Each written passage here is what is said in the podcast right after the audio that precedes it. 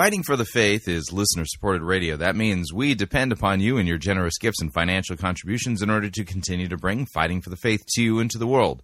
If you don't already support us, you can do so by visiting our website, fighting for the faith dot com.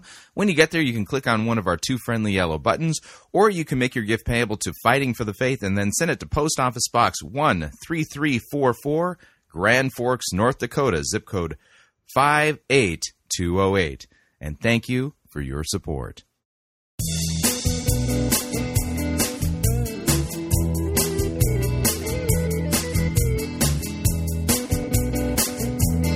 It's time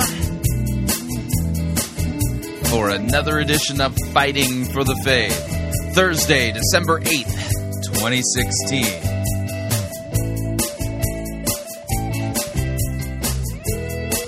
Racing to get back on top. Top of the pile of heresy and work. And, oh.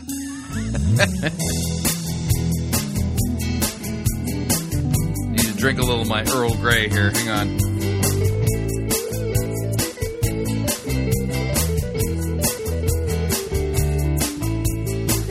Thank you for tuning in. You're listening to Fighting for the Faith. My name is Chris Roseborough. I am your servant in Jesus Christ, and this is a program that dishes up a daily dose of biblical discernment, the goal of which, help you to think biblically, help you to think critically, help you slow down, stop, open up your Bible and compare what people are saying in the name of God to the Word of God. There is, in our day, no shortage of crazy things being said out there, and what we do. We take the time to open up our Bibles to compare with the most popular pastors, preachers, teachers, conference speakers, self-proclaimed prophets, prophetesses, self-appointed apostles and apostolettes, and those generally put forward by the evangelical industrial complex as those who we need to be listening to, whose books we need to be buying, whose small group curricula we need to be studying instead of the Word of God. Yeah, that's generally how that works out. And over and again, we demonstrate that what's being said out there isn't squaring. Something is off. Something is amiss. And uh, and the idea here is you learn biblical discernment, sound biblical doctrine. You learn pick up a little bit of apologetics along the way, some epistemology, even if you've never heard the word before. And the idea then is, is that you then become equipped so that you can protect yourself and others and help open the Bible and explain what it really means to people. Because listen, what the Bible really says, so much greater, so much more interesting than what is being said out there in the evangelical industrial complex. Just saying. So uh, here's what we're going to be doing today. Oh, man. We're going to... Yeah, it seems like we've doing, been doing a lot of prophetic holy orders stuff lately. Uh, we're going to be begin with the Prophetic Holy Orders Network Information Exchange Syndicate. And uh, listen to Katie Souza as she explains to us the importance of casting out Legion. You're thinking, Legion? Yeah, you know, Legion, the um, the horde of demons that was in the demoniac on the other side of the Gerasenes. Anyway, we'll, we're going to be uh, listening to Katie Souza on that, and uh, I think I probably should play our standard warning before we get into that. And, uh, and then Jennifer LeClaire of uh, Charisma Magazine and the Elijah List. Well, she's going to be telling us about the Angels of Abundant Harvest. Apparently, brand new, fresh revelation, hot off the presses, just came in via download to um, Jennifer LeClaire, and uh, so she's going to be sharing that with us, the Angels of, a, of Abundant Harvest prophecy revelation. I don't know what it, she's actually going to be engaging in exegesis, which is the weird part. And uh, so we'll listen to that, and then we're going to note Andy Stanley is at it again. Um, seems like, uh, you know, all the damage control that he did earlier in the summer uh, to, uh, you know, to patch up the uh, the hole that he blasted in the own, his, well, the side of his own ship. Uh, he's going to open it back up again because Andy Stanley apparently says it really doesn't matter if Jesus was born of the Virgin Mary or not.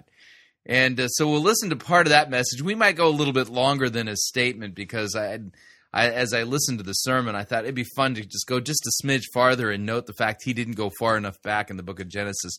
I'll explain when we get there. And then we'll end off hour one with Joel Osteen. And yeah, kind of, let me put it this way, okay? If you believe in the word of faith heresy, and that's what it is, if you believe in the word of faith heresy, then you believe that your words create reality, that, you know, and that your thoughts play into that. So you have to constantly keep this positive attitude and things like that. But what if you actually get sick and then, well, God in his mercy permits you to experience healing, you know, whether it's through medical technology or other things. And the condition that was so threatening then disappears. Who gets the glory? Christ or you, because you had, well, such amazing faith. Now, I asked the question because we're going to listen to Joel Osteen in his message titled Protect Your Imagination. And no joke, uh, he's going to talk about the fact that his mother had terminal cancer, and we're going to see who gets the glory for the fact that she is cancer-free at the moment. Is it Christ or his mother? Mm-hmm. And then to, uh, and then in hour number two, we're going to go back in time to uh, uh, Oral Roberts University to a chapel service delivered in nineteen seventy-four by Kathryn Kuhlman. The name of it is Just Jesus. That, I, no joke, that's the name of the me- chapel message, Just Jesus. And we're going to see if this chapel message is only about Jesus, or if Jesus gets an honorable mention while Kathryn Kuhlman preaches about Kathryn Kuhlman. Yeah, so that will be today's episode of Fighting for the Faith. Strongly recommend that you make yourself comfortable. We have a lot of ground that we need to cover, so I will play one of our standard warnings before we get into things. Here we go. Warning, fighting for the faith can be dangerous to your health. Listening with caution is strongly urged while doing any of the following activities: operating heavy, deadly equipment, playing Farmville, or any time-wasting, brain-numbing activity. For sudden awakening at the sound of a particularly stupid eisegetical statement could cause neck strain. Drinking liquids, drinking hot liquids, having liquids too nearby, not having any liquids nearby. The following medical conditions have been known to occur while listening to Fighting for the Faith: cranial keyboard embedment syndrome, sinus nasal liquid spewment disorder, steering wheel pounding clenched fist strain, continual gaping dry mouth atosis, and frustrative disbelief brain explosion. Please take proper precautions. Drinking straws, padding, and duct tape are recommended. You've been warned. So I was having this wedding, and and we had, we well we didn't have we Shabbat, mm, Shabbat Sunday, yeah yeah yeah Shabbat, oh Shabbat Shabbat, wow Shabbat Sunday.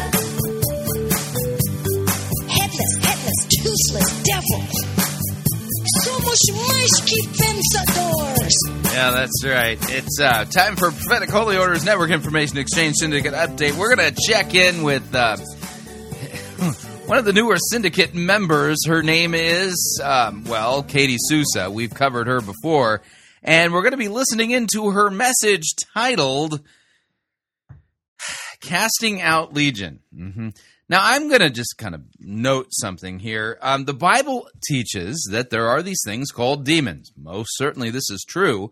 And from what we've been able to piece together from Scripture, they are fallen angels. They began their existence as angels in eternity, and the devil led some kind of a rebellion against God, a very selfish, self-centered uh, rebellion against God, and somehow concoct, you know, was able to convince a third of the angels to join him in this ridiculous uprising, and they were cast to the earth. And so uh, that's where demons came from.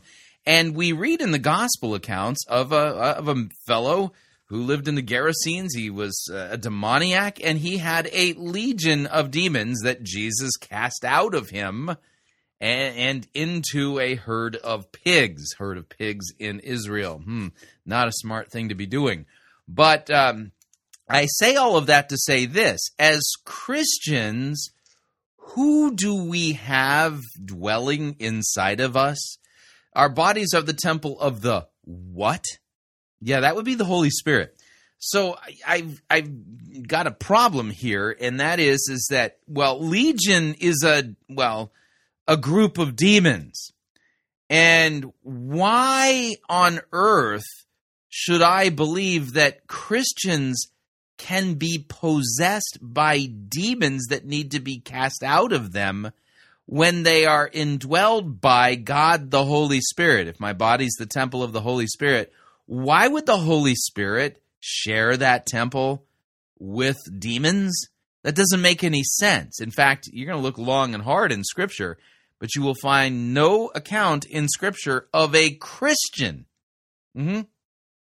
a Christian, you know, filled with the Holy Spirit, also, well, you know, filled with a demon or six thousand. Yeah, so here's Katie Souza. And before we even get into it, I've already got, like, you know, problems with this whole concept because it doesn't make any sense. But here we go.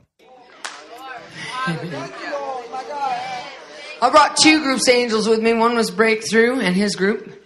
And the other one was a very interesting angel. His name is Legion Expert.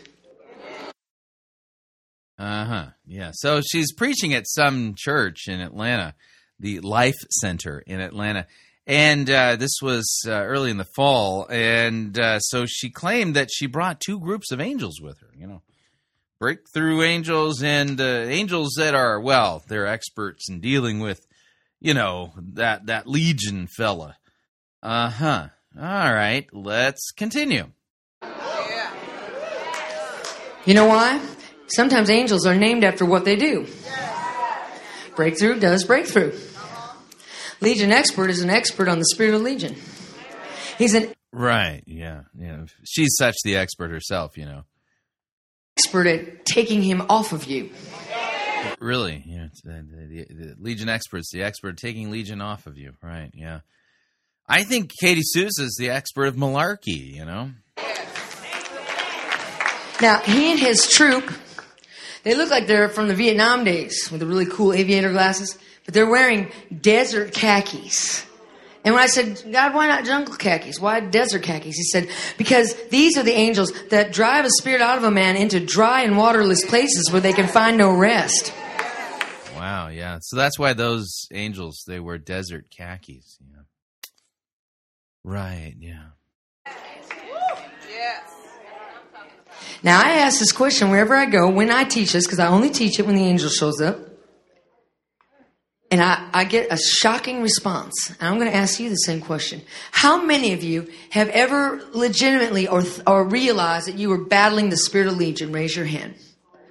Okay. Yeah, I'm not raising my hand here. I'm pretty sure I haven't done that yet, yeah. Okay, there's a few people. Do you know in the last meeting there was no one? Then I said... How many of you know somebody that, that's ever battled the spirit of Legion? How many in here? Raise your hand. Okay. Well, in the last meeting, not a single person raised their hand. You know why? Because we are battling the spirit of Legion, but we don't know it. We do not realize it. Gasp. I've been battling Legion and didn't even know it? Oh, no. What'll I do? Because even though he's six thousand strong, he's working in a stealth way, and we would never imagine... six thousand strong, stealthy spirit demon thingy, right. That the stuff that we're dealing with is coming from Legion. How many of you uh, have ever had vertigo or or have vertigo right now? Raise your hand, vertigo. Raise your hand really high. Now, see, that's a pretty a lot of people there uh, that raise their hand with vertigo. You are fighting the spirit of Legion, and you don't know it. That vertigo is not a sickness. It's from that spirit. Mm-hmm. Right, yeah. So you don't have a legitimate medical condition. No, you just have the spirit of Legion. And if you, you know, deal with, the, if you embrace the angels that are like Legion experts, the ones wearing the military desert khakis, then they're, they'll get that demon right off of you and you'll never have vertigo again because that's not really a real medical condition. That's Legion. Uh-huh. How many of you battle with yearly with the flu or bacterial infections, edemas, viruses, chronic bladder, or yeast infections, raise your hand. You're not battling with the flu. You don't have edema. You're being assaulted by a demonic spirit called Legion. Mm-hmm. Yeah, I had no idea that uh, yeast infections were caused by the demonic. No, I, that, this is totally news to me. I'm learning something new today here. How many of you have a noisy mind? You're not sure if it's God talking to you or if it's something else. That's it. Come on. Chatter mind. How many of you have a chatter noisy mind? So do you have chatter mind? Well, that that's probably Legion too. I can see where this is going. Feel like your mind's almost being controlled, like you can't hear through all the noise. I want to hear God, but I can't because there's so much other chatter, senseless chatter in the mind. That's a spirit of Legion. Amen. Did you hear me? I want to read. I want to read that scripture. Let's start with that from Mark five. You ready? Let's stand for the reading of the word. So Mark five is going to say that yeast infections are caused by Legion and Chattermind too. Yeah.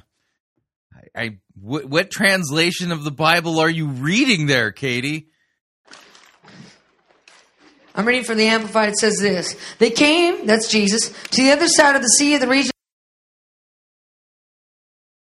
Of the region of the Gerasenes, and as soon as he, that's Jesus, got out of the boat, there met him out of the tombs a man under the power of an unclean spirit.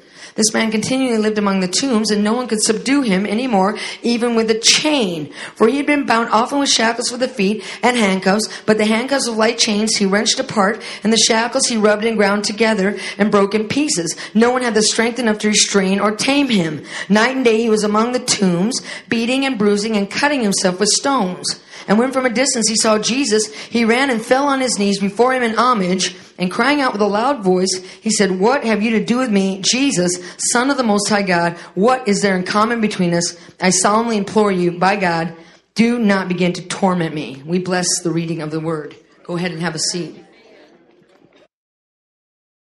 Yeah, that passage pretty much uh, demonstrates that we're dealing with a demoniac with... Turns out a demon that calls itself, actually multiple demons that collectively call themselves Legion.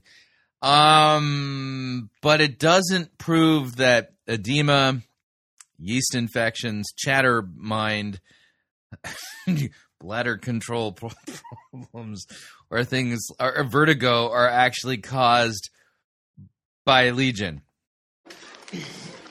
So Jesus goes to minister on this region called the region of the Gerasenes. As soon as he steps out of the boat on that region, there met him a man under the control of a demonic spirit, the spirit of Legion. Okay? That spirit, when he saw Jesus, he actually threw himself at Jesus' feet and begged him not to torment him. Asked him, we don't have any, said, we don't have anything in common, Jesus, so please don't torment me. And then he goes on to go through a bunch of different things that he asks of Jesus. He says, okay, don't send me out of the region. Goes through a bunch of different things. Yeah, so exegesis kind of goes like this for Katie Souza. And so then, like, the demon said some stuff. And, and then Jesus did some stuff and said some stuff to the demon, man. And then something really happened. And then the demon said some more stuff. And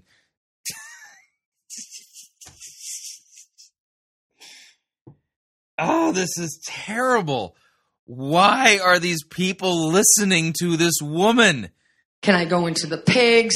Uh, we are legion, for we are many, and a bunch of stuff happens. But the end result is Jesus lets him go out of the man into the pigs. The pigs get drowned, and the man is delivered. And the Bible, yeah, that, that's what happens. Jesus delivers the fella. That man sat there, quote, clothed and in his right mind. Clothed and in his right mind. So let's first look at what was Legion doing to that man? Well, first of all, I mean, it says that he was beating, bruising, and cutting himself.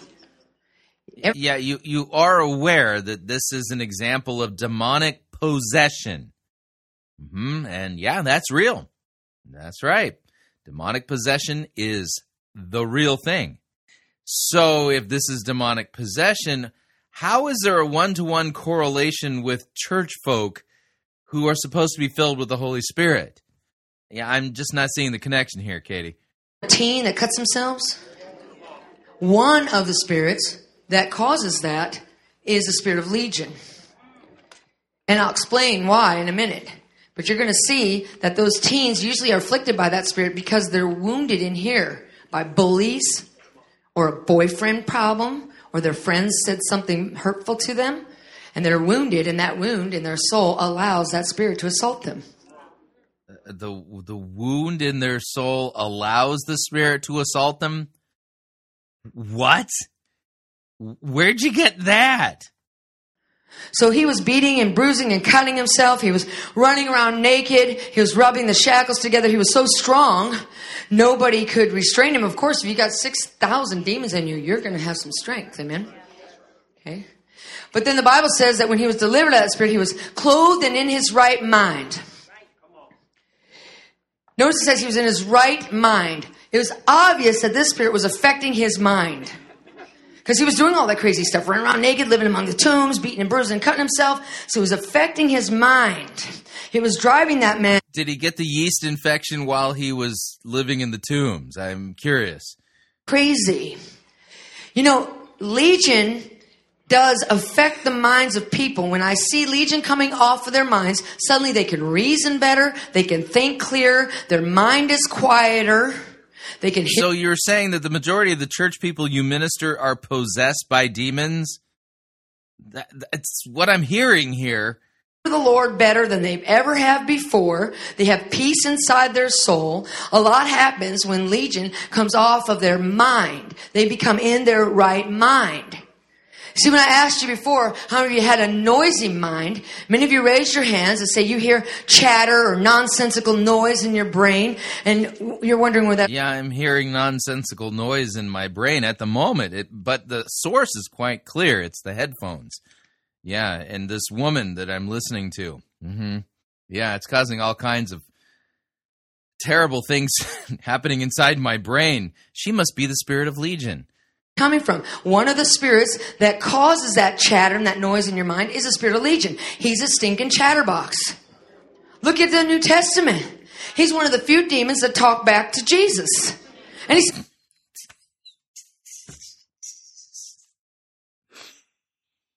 So there you go. I mean, you know, because Legion talk back to Jesus. That means if you got chatter mind, you know, you, yeah, you got you got to get that Legion thingy off you, man. All kinds of things. Oh, Jesus, what's in common? Do not torment me. Oh, Jesus, do not send me out of the region. Oh, Jesus, my name is Legion, for we are many. Oh, Jesus, send us out of the into the pigs. I mean, he talk, talk, talk, talk, talk. Chatter, chatter. Yeah, I, I, I'm not buying it, Katie. Yeah. So that's about as far as I can go with that. So, yeah, I mean, wouldn't want to get vertigo or something like that while listening to this. So you kind of get the point. I mean, this woman just makes stuff up, just takes a biblical text, turns it into a pretzel. You know, she's playing with the biblical text like it's a balloon animal. Look, it's a rabbit. Oh, wow, this is a sword. And now, you know, and whoa, that now look, it's Legion. And uh, we're going to cure up all those things that you have wrong, you know, all that list of symptoms that apparently come from Legion. But we're never mentioned in the text that actually talked about Legion. That's kind of the weird part. I think you get the point. So um, we're going to uh, move along, and we're going to stay under the auspices of the Prophetic Holy Orders Network Information Exchange Syndicate. And we're going to be uh, changing gears and listening to Jennifer LeClaire. And Jennifer LeClaire has a brand new book out. Mm-hmm, she does. It's The Angels of Abundant Harvest. The eight, yeah, this is going to be a really important book, you know. And listen, she's going to explain to us how Charisma Publishing House, you know, Charisma House Publishing, they are rushing, r- rushing to get this published because, I mean, this is a super-de-duper timely word from, from Jennifer LeClaire. And they're, oh, they're, yeah, and so, you know, what you're going to hear, and I, I'm not making this up, you are literally going to hear Jennifer LeClaire uh, exegete. She's going to say, and now let's listen to the word of the Lord. And she's going to exegete this word regarding the abundant harvest angels. Yeah, I know. I hope you're sitting down. Here's Jennifer LeClaire. Hi, it's Jennifer LeClaire, senior editor of Charisma Magazine, director of the Awakening House of Prayer in South Florida, and author of the upcoming book, Releasing the Angels of Abundant Harvest. There is a... Yeah, you, you got to release those angels. They're kind of like the, you know, the, the Legion expert angels and the breakthrough angels. Yeah, you got to learn how to release them. Yeah. And, and the reason why you release angels, by the way, is because if you love them, you will let them go. And if they return to you, they were yours. But if they never return to you, they were never yours. That, see, that's the reason why I think you release angels. An abundant harvest at hand, and God is releasing his angels to help bring in the harvest. Let me read you the word. Now, did you catch the... Let me read you the word. And she's not going to open up to... any book in the Bible. Hear it again. Help bring in the harvest. Let me read you the word. An abundant harvest is at hand, says the Lord. I am releasing angels of abundant harvest into the nation. You will reap what you've sown. This is a double-edged sword. Where the enemy has resisted your harvest in years past, you will see a multiplication effect of blessing in your life. Doors will open unto you that no man can open. Opportunities will come your way that you never dreamed, imagined, or even thought to ask for. Provision will enter your life from unexpected places. If you have sown to the Spirit, says the Lord, you will reap from the Spirit. If you have sown into my kingdom business, you will see a return on the investment of your time, your finances, and your relationships. Reinforcement will come to support the work of your hand. You will find lack is no longer in your language. You will see blessings chase you down and overtake you. You will find that I am leading you and guiding you with greater precision, says the Lord. You will hear my voice and dream my dreams and see my visions. You will rest in me and have confidence and faith in me that defies the enemy's plans for your life. This is a year of abundant harvest. I'm going to stop there. Yeah, I think you've done just about enough damage there. Um, yeah, so notice she said she was going to read this word from the Lord. And you're not going to find this in your Bible anywhere. You know, the, the God is releasing the angels of abundant harvest, you know. So um, what on earth is going on here? I, I, I have an idea as to what's going on here. Yeah, they're trying to sell books, make a lot of money. Yeah, important word of the Lord, but you got to pay Um, Jennifer LeClaire, if you if you want to hear it, you know. I want to invite you to visit angels prophecy dot com, angels prophecy dot com. I've written a book. Charisma House is putting the final touches on it, getting it off to the printer, rushing it to the printer right now, where I have broken down the, the principles in this prophetic word. Yeah, she's engaged in very careful exegesis. And in fact, she translated it firsthand from the original Greek itself. Yeah. So, yeah, I'm, I'm sure there'll be commentaries later that we can add to our Bible commentaries um, where Bible scholars will spend, you know, hours and weeks, months, years pouring over this this new, fresh revelation from God. And, and in fact, I'm pretty sure that um, those traditional churches that follow a lectionary, that um, they're going to have to modify their lectionary so that they can slot this new word from God in and make sure that it's preached on so that we don't miss the full counsel of the word of God, you know. Which I'll read you more of tomorrow, just for sake of length. The principles of this prophetic word that we might apply them to our life. See, many times we get prophetic words and we get a goosebump. We call three people, we jump up and down and, and, and, and get excited. But then we put it in a drawer. We hear it. It bears witness. We judge it as true. But then we set it aside and we don't do anything about it. And here's the thing. We have to cooperate with God. We have to do our part. We have to position ourselves rightly. And so the book that I've put out, Releasing the Angels. I have to position myself rightly. Which biblical text says that? And of course, you know, I, you know, the thing that's coming to my mind is what Scripture says about Scripture itself. Kind of a weird thing. Um, uh, the Apostle Paul writing to young Pastor Timothy, Second Timothy chapter three, starting at verse fourteen, he says this to Pastor Timothy, "As for you, continue what you've learned and have firmly believed, knowing from whom you've learned it, and how from childhood you've been acquainted with the sacred writings, that would be the Bible, uh, which are able to make you wise for salvation through faith in Christ Jesus. All Scripture, now note this here, verse sixteen, all Scripture is breathed out by God and is profitable for teaching, for reproof, for correction, and for training in righteousness, so that the man of God may be complete and equipped for every good work. Hmm. It's weird, because what Scripture says about Scripture is that Scripture prepares, well, Christians for every good work that they could do. You see, there's nothing in the written Word of God that explains how to release abundant harvest angels. I'm pretty sure they don't exist.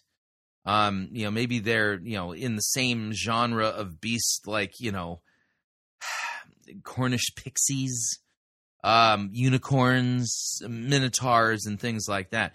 Uh, abundant harvest angels. You you you might find them, you know, you know, next to the Loch Ness Monster. In fact, I'm pretty sure the Loch Ness Monster has better chance of existing than abundant harvest angels, and it's just based on this simple fact that if God wanted me to know how to release abundant harvest angels, then it would already be in the written Word of God, because, well, the Bible, according to Scripture, is will make me complete and equipped for every good work. And I'm assuming that, you know, releasing an abundant harvest angel would be a good work if it were actually even real, you know. Of abundant harvest will equip you to, to break this down, take it down, chunk it down, and apply these things to your life, to understand uh, laws of the harvest, to understand hindrances to your abundance, to understand how angels work in this realm. Because listen, yeah, are you experiencing hindrances to your abundance? Do you suffer from edema, uh, vertigo, yeast infections? Well, you know, hey, it may be Legion. So you need to learn how to release an abundant harvest angel. This is this is not Christianity. I don't know what this is. Listen, there's a lot of extreme teachings on angels, and if you follow my ministry, you know all too well that I speak boldly against these things, as I do in the book. I speak boldly in the book, but I want to invite you to go check this out. Be among the first. You can pre-order it now. Yeah, be among the first. Get it on the ground level of this new revelation from God. And don't worry, she's talked about the extreme teachings out there regarding angels. But what she's saying, this isn't extreme. This is just really just conservative, you know, run-of-the-mill new revelation from God. I, I think you get the point. This is absurd. And, yeah, if you believe that Jennifer LeClaire is capable of releasing abundant harvest angels, then I have a bridge I'd like to sell you in New York. It's beautiful. I mean, Art Deco style. Oh, man. And I can sell it to you for a song. All right, we are up on our first break. If you'd like to email me regarding anything you've heard on this edition or any previous editions of Fighting for the Faith, you can do so. My email address is talkback at fighting for the faith dot com, or you can subscribe on Facebook, facebook.com forward slash Pirate Christian. Follow me on Twitter. My name there at Pirate Christian. Quick break. When we come back, we're going to be listening to Andy Stanley and Joel Osteen. Yeah, Andy Stanley's at it again. Stay tuned. Don't want to miss it. We'll be right back.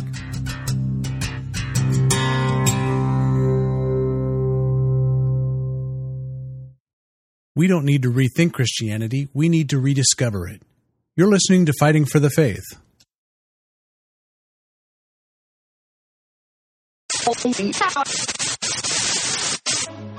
You're listening to Pirate Christian Radio. We'll be taking your false doctrine now. No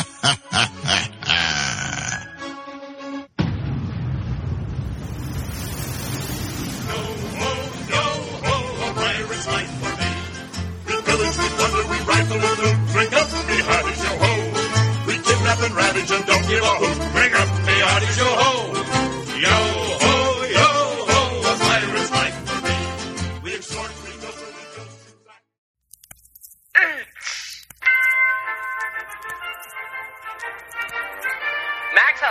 Birdcage Theatre presents Church Day Select.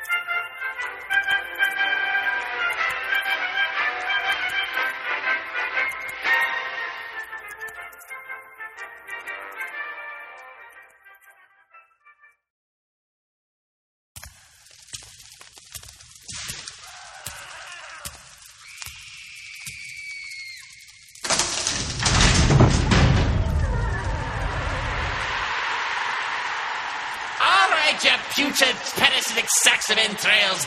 Listen up. I've got some good news and I've got some bad news straight from the top. I, I, I'm sorry, I mean bottom. What's the news from the boss? The good news, gentlemen, is that our soul quotas are up by about fifty percent this year alone. The bad news is that we have to try harder. We're getting awfully close to Armageddon, and it's everyone's responsibility to do their worst. As we all know, the major culprit responsible for our blistering success is the continued decline of biblical intelligence amongst American evangelicals. They're just begging to be led astray by false doctrines. We barely have to try anymore. It's actually kind of depressing. Do you all remember how successful General Abraxas was with his sun stand still scheme? Yes! We would never have gotten away with a teaching like that twenty years ago. Yet, thanks to how mind-numbingly illiterate people have become with their Bibles, it worked like a miracle. Miracles? Heresy! My fellow miscreants, I apologize. Uh, slip of the forked tongue. Now, where was I? Ah, yes. So now our orders are to come up with the dumbest, the lamest, and most ludicrous teachings to throw at these dullards and see what sticks. Anyone got any suggestions? We, uh, we could sell indulgences so that people could, uh, get time off of purgatory. That's true thirteenth century, Agret. If you had spent even the slightest amount of effort in your demonic studies instead of trying to reinvent the selfie, you might have known that little historical factoid. Anyone else? Uh... How about praying to dead saints? Done it. Women could be pastors? No, no, no, no. Pastrix is already in the dictionary. We can chalk that up as a victory. Maybe.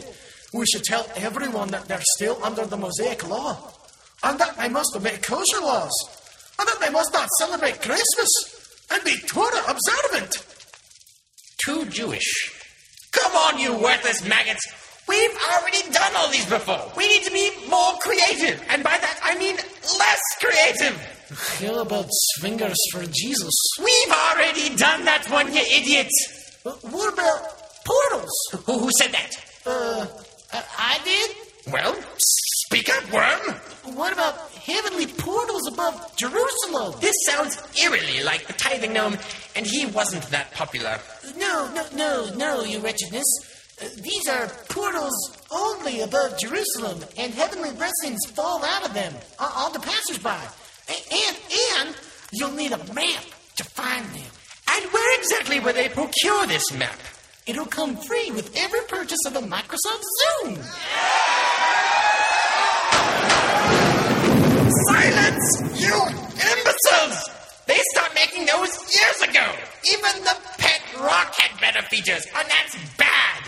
Even by our standards. That just sounds terrible. Why would anybody go for that? Who's next? Uh, there, there, there's a sound membrane. A sound membrane in the sky uh, that is bulging. And it, and it's starting to leak. You had my curiosity, but now you have my attention. Uh, that's it, your wretchedness. That, that's all I got. Sorry.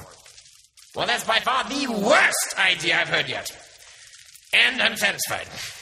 I'll just run these notes down the chain of command. Meeting is adjourned!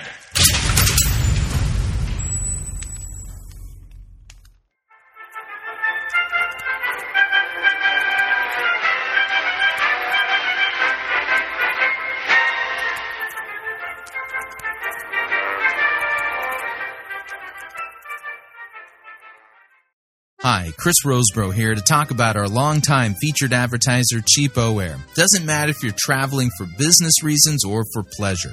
Doesn't matter if you're traveling within the United States or abroad. Cheapo Air is the place for you to save literally hundreds of dollars on your airfare, hotel rooms, and rental cars. Visit our website, fighting for the faith dot com. On the side of our website, you'll see our ad banners. Look at the ad banner for Cheapo Air and look on it. There's a promo code. Write the promo code down. click on the ad banner, and then book your travel at the Cheapo Air website, and you'll have the opportunity to enter that promo code for additional savings. Again, fighting for the faith dot com. Write down the promo code, click on the ad banner, and save money on your airfare, hotel rooms, and rental cars today.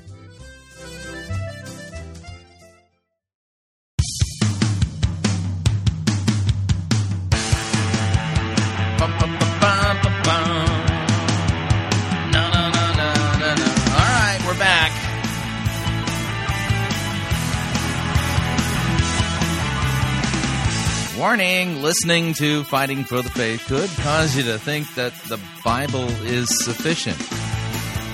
Yeah, that we don't need all these weird claims to hearing from God and stuff. Just a reminder, Fighting for the Faith, this is listener-supported radio. That means we depend upon you and your generous gifts and financial contributions in order to continue to bring Fighting for the Faith to you into the world. And you can partner with us. It's a partnership. Visit our website, fighting for the faith dot com. When you get there, you're going to see our two friendly yellow buttons. One says donate, the other says join our crew. When you join our crew, you get to pick your rank in our crew. Our ranks are based upon your monthly commitment. Lowest rank is Powder Monkey at nine dollars and ninety-five cents a month. After that, Gunner's Mate at twenty-four dollars and ninety-five cents a month. Master Gunner at forty-nine dollars and ninety-five cents a month. And then Quartermaster at ninety-nine dollars and ninety-five cents a month. This is a great way to support us. And of course, if you would like to specify the amount that you would like to contribute, you could do so by clicking on the donate button. Or if you'd like to do this the traditional way, you can make your gift payable to Fighting for the Faith. Send it to Post Office Box one three three four four, Grand Forks, North Dakota. It's a little frozen up here at the moment. And zip code five eight two oh eight. And let me thank you for your support. We truly cannot do what we are doing here without it. Moving along. Yep, time for a vision casting leader update.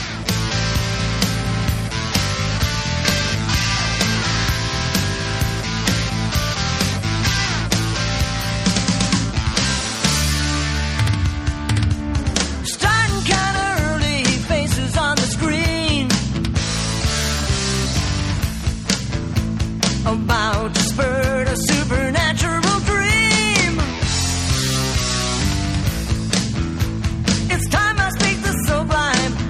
Trust and faith. I want to see the crowd feel the offering play. Blinding eyes when I'm casting vision. Full of lies when I'm casting vision.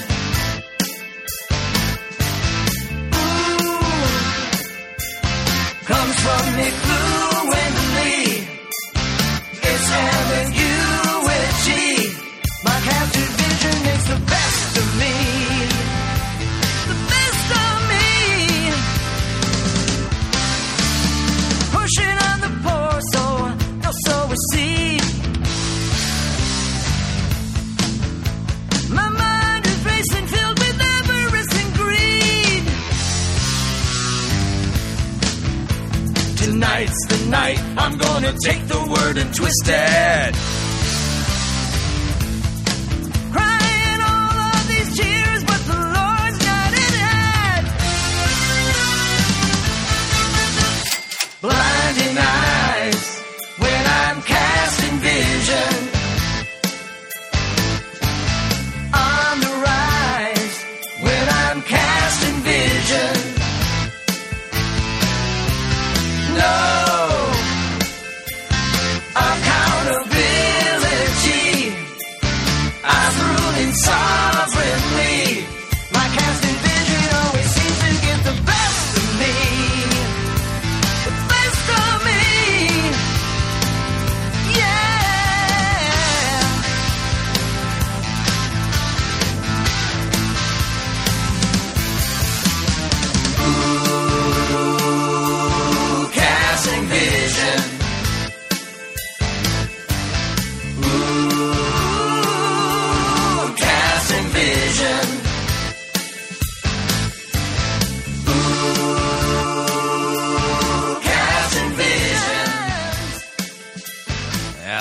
Los Lobos Ministry Records and uh, their rendition, Casting Vision.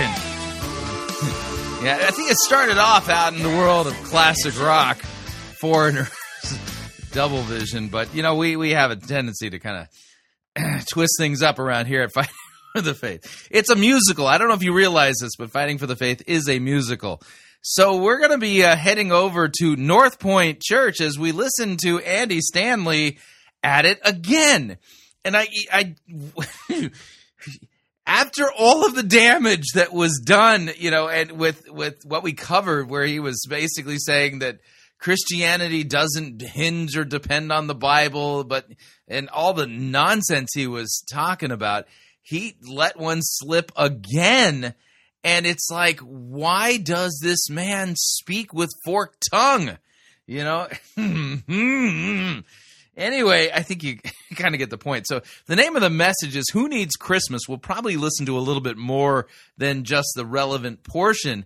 But note here that what he's saying is patently false. And I'll explain as we go. Here's uh, Andy Stanley. Hey, one of the uh, the challenging things about the Christmas season and one of the challenging things about the Christmas story is, in fact, the Christmas story, the Christmas story as it relates to the birth of Jesus, because there's so much miraculous, there's so much amazing, there's so much that's really unbelievable about it. And a lot of people just don't believe it, and I understand that. And and maybe the you know the thought is, hey, they had to come up with some myth about the birth of Jesus to give him street cred, you know, later on. You know, maybe that's where that came from. It's in- okay, now, so that's what non-believers say. Now, I would note that Scripture explicitly says that the Messiah would be born of a virgin. Uh-huh. That the well, it actually says something else, but I'm going to save that passage um, for uh, a, a look here in just a second, because he's going to claim that this the Christmas story goes all the way back to Genesis, and I would agree with him, but he just didn't go far enough back. But already we've got a problem because he's, you know. Andy Stanley does the weirdest thing. He tries on the rhetoric of skeptics, and he just seems just comfortable wearing that sweater. It's the weirdest thing, you know. And so, you know, so there's you know, these skeptics and, you know, non-believers will sit there and say, well, they had to come up with some kind of birth myth or birth narrative for the Messiah in order to give him street creds. But the thing is, is that Scripture's clear. He was born of a virgin. It says it in Isaiah seven. It explicitly says it in the Gospel of Matthew in the opening chapters. It says that also explicitly in the opening chapters of Luke. And so if Jesus wasn't born of a virgin, then there, the Bible is lying to you straight up. And if it's lying to you about how Jesus was born, how do you know it wasn't lying to you about how Jesus rose from the grave? Just kind of a thought there, but let's continue. It's interesting because Matthew gives us a version of the birth of Christ. Luke does, but Mark and John, they don't even mention it. And a lot has been made of that. So before we jump in, I just want to say one thing about that whole thing. You know, and you've heard me say some version of this a million times, so this, this will be old if you've been around for a while. But see, if somebody can predict their own death and then their own resurrection, I'm not all that concerned about how they got into the world, because the whole resurrection thing is so amazing. And in fact, you should know this, that Christianity doesn't hinge on the true uh, the truth or even the stories around the birth of Jesus. It really hinges on the resurrection of Jesus. And what? Why are we driving a wedge between the resurrection and the virgin birth? Again, if Jesus is actually the product of Mary and Larry, because Joseph ain't the father, if if Jesus is the product of Mary getting it on with some guy named Larry, then he wasn't born of the Virgin Mary. And then that portion of Scripture is a lie. But it's even worse than that, because if Jesus wasn't born of the Virgin Mary, as Scripture says, then he has a natural papa, a daddy, just like you and I have.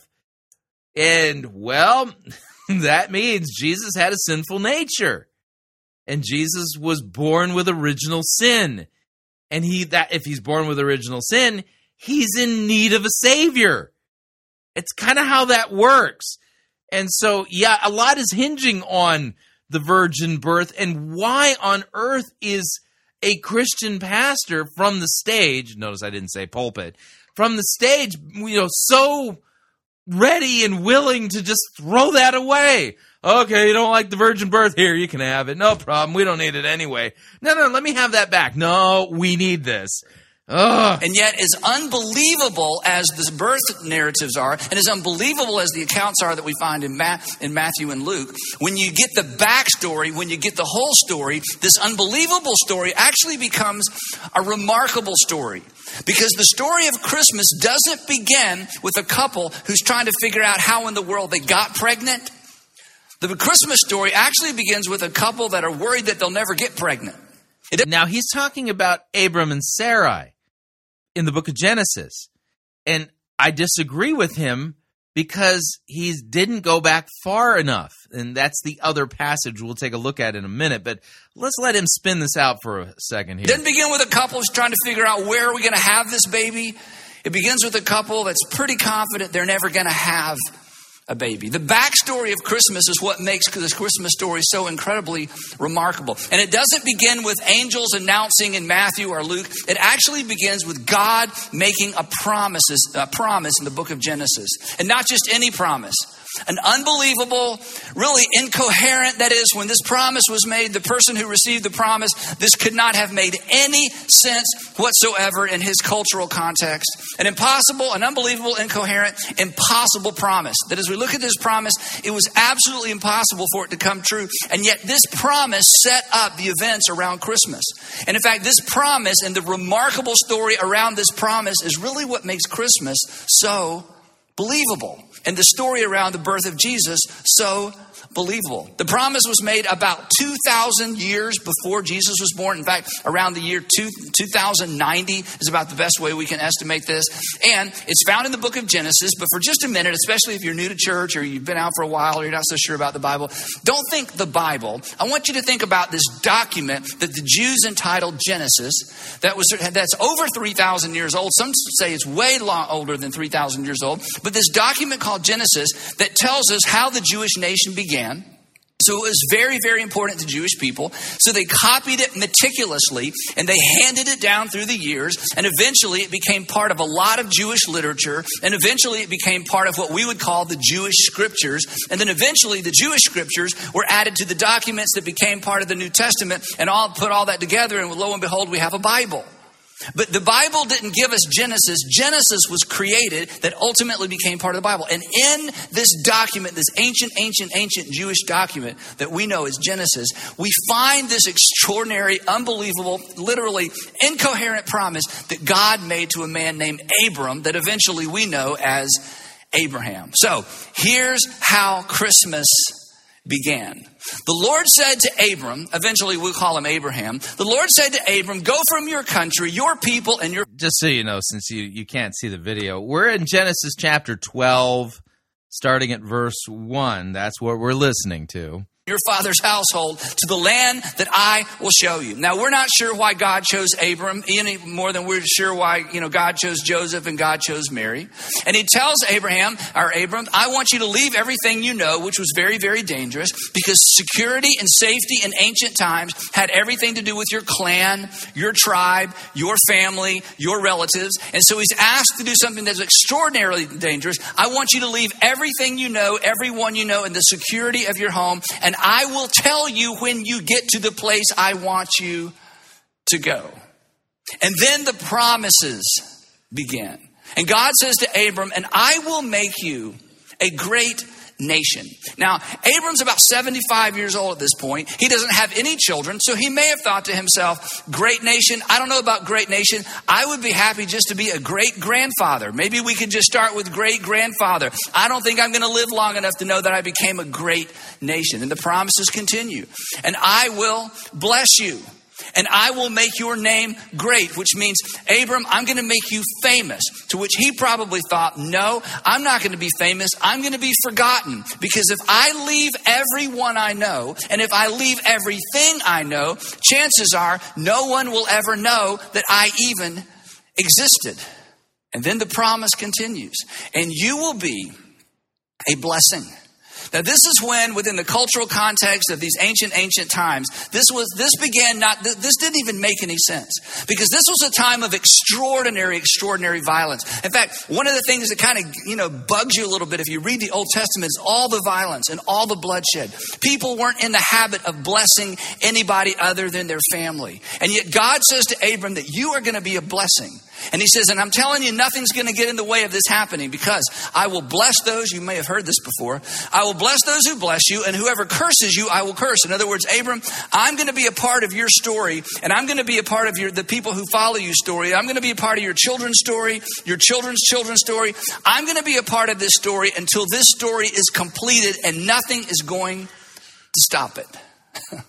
And then God gets to the completely unbelievable, incoherent, absolutely impossible part of the promise. And he says this, and all peoples, and all peoples, in other words, every people group, every tribe, every clan, every gathering of families. They didn't really have nations the way that we think of nations back then. But every group of people, everybody that speaks the same language, every nation, all peoples on earth will be blessed through you.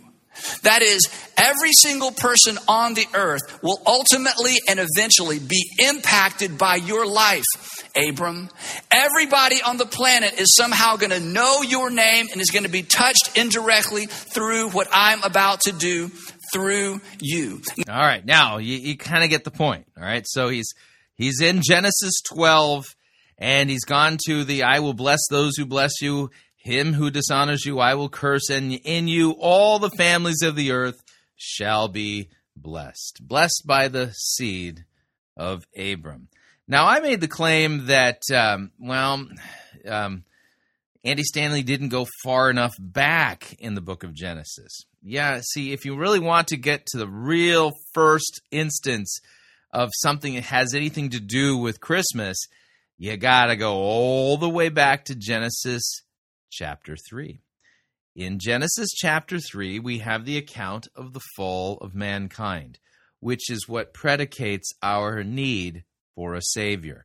And in our fall, in the curses that in the curse that you hear coming from God to the serpent, we hear the very first promise regarding the Messiah, the Savior. And uh, in fact, it's called, they call it in theological circles, the Proto-Evangelion, the first gospel. But let me read, starting at Genesis chapter three, verse one for our context, and then we'll note how the specifics of that prophecy absolutely demand and require the virgin birth. But well, let's let's go here. Genesis three one. Now the serpent was more crafty than any other beast of the field that the Lord God had made. He said to the woman, did God really say, you shall not eat of any tree in the garden? And the woman said to the serpent, well, we may eat of the fruit that's in the trees in the garden, but God said, you shall not eat of the fruit of the tree that's in the midst of the garden. Neither shall you touch it, lest you die. But the serpent said to the woman, you will not surely die, for God knows when you eat of it, your eyes will be opened, and you will be like God, knowing good and evil. So when the woman saw that the tree was good for food, and that it was a delight to the eyes, and that the tree was to be desired to make one wise, she took of its fruit and ate, and she also gave some to her husband who was with her, and he ate. And the eyes of both were open, and they knew that they were naked, and they sewed fig leaves together and made themselves loincloths. And they heard the sound of the Lord God walking in the garden in the cool of the day. And the man and his wife, they hid themselves in the presence of the Lord God among the trees of the garden. But the Lord God called to the man and said to him, where are you?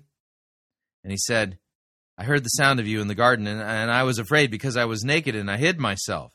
And he said, who told you that you were naked? Have you eaten of the tree of which I commanded you not to eat? And the man said, The, the the woman you gave to be with me, she she gave me the fruit of the tree, and I ate. And then the Lord God said to the woman, what is this you have done? The woman said, The, the serpent deceived me and I ate. And the Lord God said to the serpent, listen carefully, because you have done this, cursed are you above all livestock and above all the beasts of the field. On your belly you shall go, and dust you shall eat.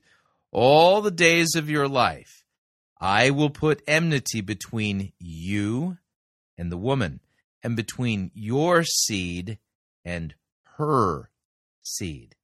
He shall bruise your head, and you shall bruise his heel. You see, the first promise really regarding Christmas isn't Genesis twelve. It's Genesis three fifteen. The promise of the seed of the woman. Mm-hmm.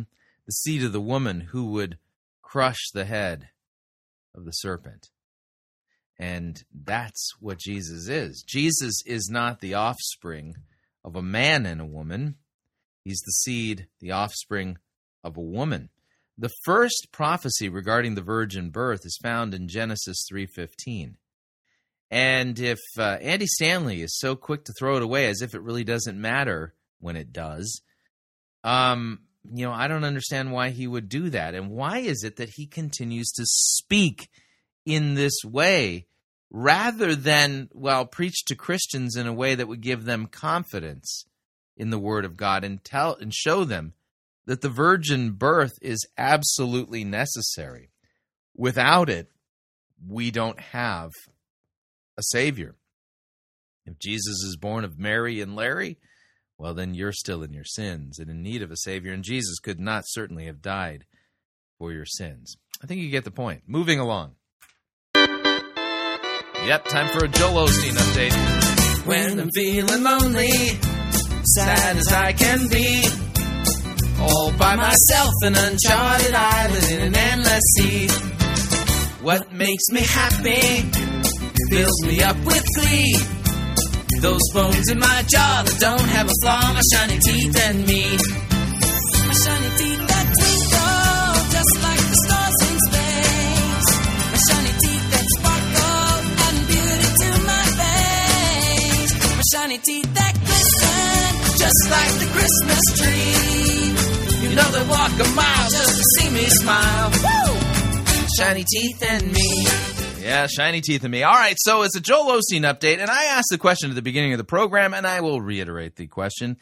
If you believe in the Word of Faith heresy, that your, well, positive thoughts, your faith-filled words are what, well, in your positive imagination, are the things that cause positive things to happen to you in your present and in your future.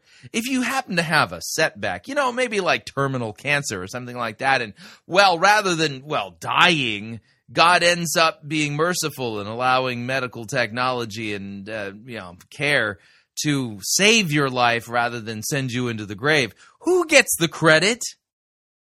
Who gets the credit? Is it God or is it you? Well, let's let Joel Osteen explain that to us as we listen to a portion of his message titled, Protect Your Imagination. Here we go.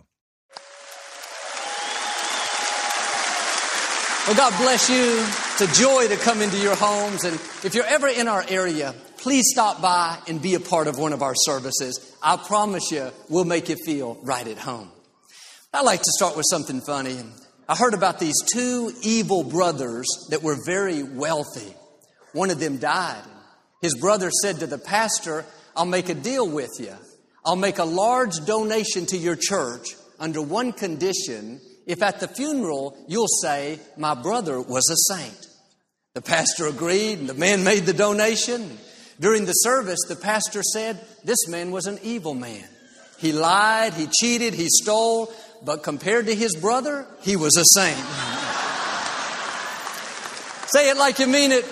This is my Bible. I am what it says I am. I have what it says I have. I can do what it says I can do.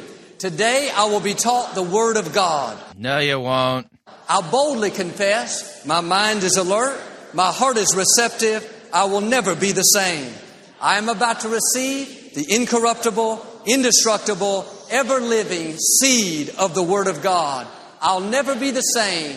Never, never, never. I'll never be the same in Jesus' name. God bless you. I want to talk to you today about protecting your imagination. We all have pictures that we see in our mind. God created us as visual beings. Like a movie screen, different images will come up. Sometimes we're not even thinking about it, and a negative imagination will come. We'll see our business going down, or our child getting off course, us losing our health. There's no truth to it. It's not going to come to pass. But if you let that play, you'll go through the day worried. Wrong imaginations will keep you awake at night. Dwelling on these negative images will cause you to live in fear. It will keep you from expecting God's best. What passage of Scripture teaches this? You know, the all-important, you know, how do you keep negative, imaginative things off your mind doctrine? Maybe these are from Legion, you know, I'm just thinking, you know. It's all... An it sounds like chatter mind to me, you know. An imagination. It's not a reality. It's just something you're seeing in your mind. It's one thing to have something to deal with that's actually happening. We all face challenges. But too often, we're letting these wrong imaginations of what might happen, what might not work out, what might fall apart, to steal our joy, cause us to live stressed. The good news is... You- the good news is that Christ bled and died for our sins. Repent and be forgiven. Is that where he's going with this? What's the good news? You control your imagination. Oh, so the good news is I control my imagination. Yeah, I, I'm just having a hard time finding any of this in the Bible. It just seems so well made up, so contrived, so well... Imagination,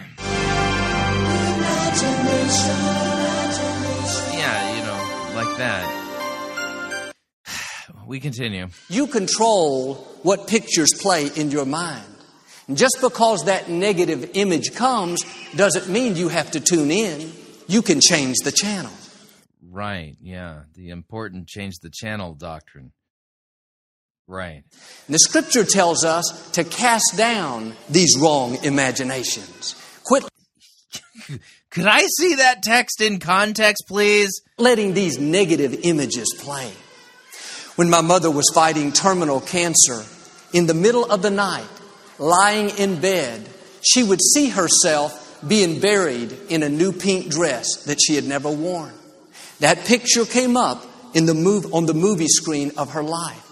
She didn't ask for it. She wasn't thinking about it. She was trying to stay in faith. But these negative imaginations will come, especially when we're in difficult times. Mm-hmm. Negative imaginations will come, especially if we're in difficult times. And the Bible tells us to cast those things down, right? Now, by the way, the, the text in question, although he never read it out, and I think there's a reason why, is Second Corinthians chapter ten, verse five. But he's referencing the King James version of it. Second Corinthians chapter ten, verse five. Out of context... is, here, let me read it from the King James. Hang on a second, let me pull this up.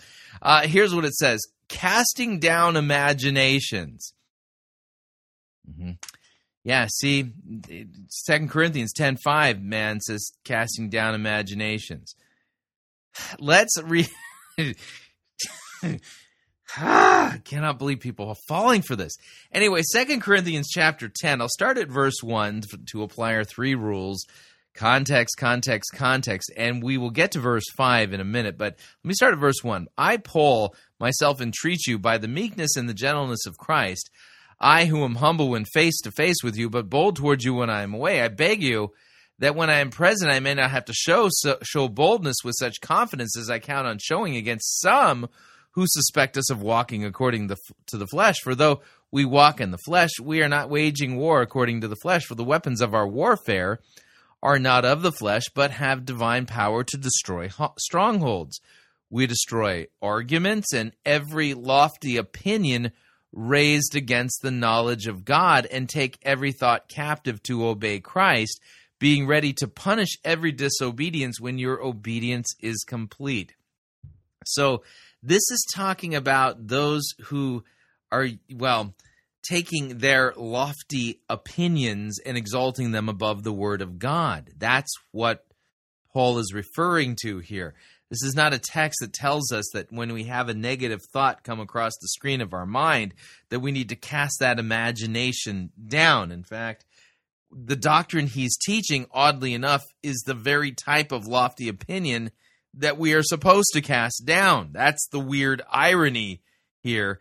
But now notice, he's talked about his mother, his mother having terminal cancer. His mother, while having terminal cancer, had the vision in her mind of her wearing a, a pink dress and a casket, and and and she needed to, well, cast that negative imagination down. And she's still with us, by the way, today. But let's hear who's going to get the glory here. They'll show us all the worst case scenarios. Have you ever noticed, when you're in the heat of the battle, you never see pictures of you overcoming the sickness, your business taking off, you meeting the person of your dreams. Those pictures don't automatically come. It's just the opposite. And if my mother would have pulled up a chair and watched that movie night after night of her being buried in that pink dress, that would have taken root in her spirit. Uh, see, the reason why she's still alive, and she'll probably live forever, is because she didn't let that negative imagination take root in her spirit. Mm-hmm. Who's getting the glory here? Christ? God? Or Joel Osteen's mama? She would have become depressed, defeated, and might not be here today. When you see these negative pictures, don't take the bait.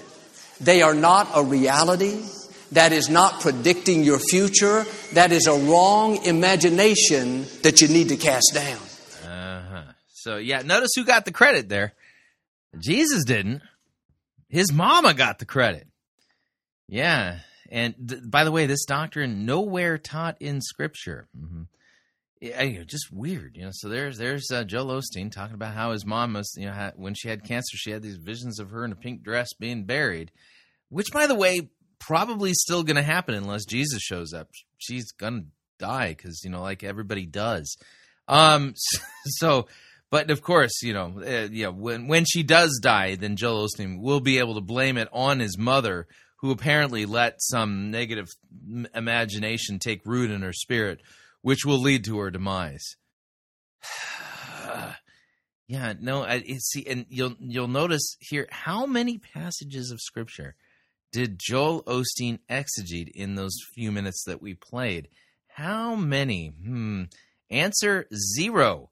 That was a completely Bible-free teaching on the part of Joel Osteen, and I think that's the problem. All right, we're up on our second break. If you'd like to email me regarding anything you've heard on this edition or any previous editions of Fighting for the Faith, you can do so. My email address is talkback at fighting for the faith dot com, or you can subscribe on Facebook, facebook.com forward slash Pirate Christian. Follow me on Twitter, my name there, at Pirate Christian. Quick break. When we come back, we are going to be going to uh, Oral Roberts University in nineteen seventy-four and listen to Kathryn Kuhlman preach about just Jesus. If you want advice on how to have your best life now, you are in the wrong place. You're listening to Fighting for the Faith. Pirate Christian Radio Theater presents Death of a Salesman. Are ye a salesman? Why, yes, I am. Can I interest you in some...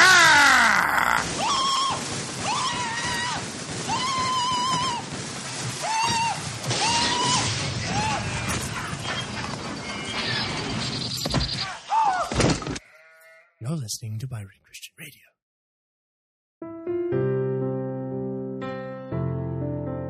This is Doctor Curtis Lyons. I am the presiding pastor of the American Association of Lutheran Churches. If you are seeking a church that believes that the Holy Bible is the inerrant, infallible Word of God and accepts the Lutheran confessions because they are the right interpretation of Holy Scripture, I hope that you will take a look at the A A L C. Also, if you are considering a vocation as a Lutheran pastor, our seminary has a residency program and a program available online. This is Curtis Lyons inviting you to take a look at the A A L C. Check us out at T A A L C dot org or on Facebook at the American Association of Lutheran Churches.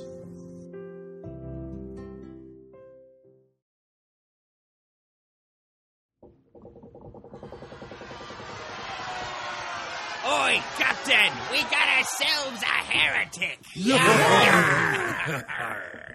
And exactly how do ye know that she be a heretic? She be endorsing the health and wealth heresy. Does he be speaking the truth? Jesus died to make us rich! Boo! Boo! And what exactly do we do with heretics? Uh, we throw them in the boo box? No, no, no. We preach the gospel to them. What if, um, the heretic doesn't repent? Then we throw them in the boo box.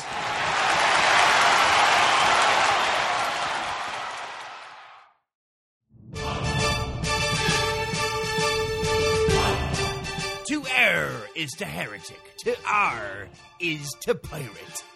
Get yourself over to www dot pirate christian radio dot com forward slash Reformanda and purchase yourself a copy of the game Reformanda and join the fight for the faith today.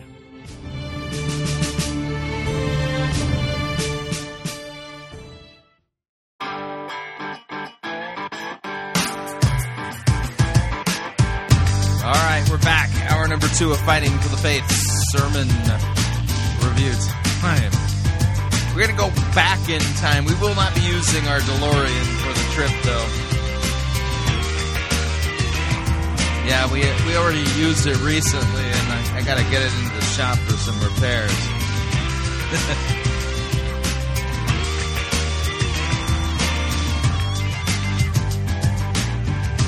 Let's do this right, though.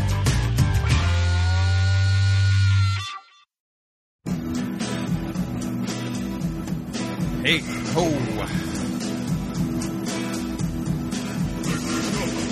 got the bad, the ugly. We review it all here at Fighting for the Faith. We're an equal opportunity sermon reviewing service. Today's sermon comes to us via Oral Roberts University. nineteen seventy-four is the year. Kathryn Kuhlman is the woman preaching. No relation to Brent Kuhlman that I know of. And uh, the name of the sermon, no joke, is titled Just Jesus. We're going to, when she got up to take the stage, you know, she actually said a few words about the senior class and things like that. So we're going to pick up just as she's about to pray, and we're going to note her prayer, what she is praying for. And then we're just going to check to see if, if her prayer will be answered, if she's going to assist in having, having this prayer answered, because she's going to pray that the people listening to her don't see her, or something to that effect. So let me go ahead and back off on the music, and without any further ado, here's Kathryn Kuhlman in her nineteen seventy-four Oral Roberts University Chapel sermon titled Just Jesus. October the fifth. And wonderful Jesus, I pray that not one person shall see Kathryn Kuhlman.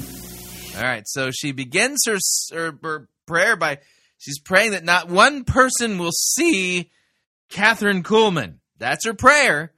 And the name of the title is Just Jesus. Let's see how that plays out. Not a young person in this place today shall see Kathryn Kuhlman. I'm looking right at her, though. Okay. But I pray that not one young person shall cross the threshold of this place of worship the same young person they were when they entered. The Holy Spirit shall move upon our waiting hearts. You know, she sounds like a thespian. Now, look that one up. T H E S P I A N. Um, yeah, that's somebody who is into the dramatic arts.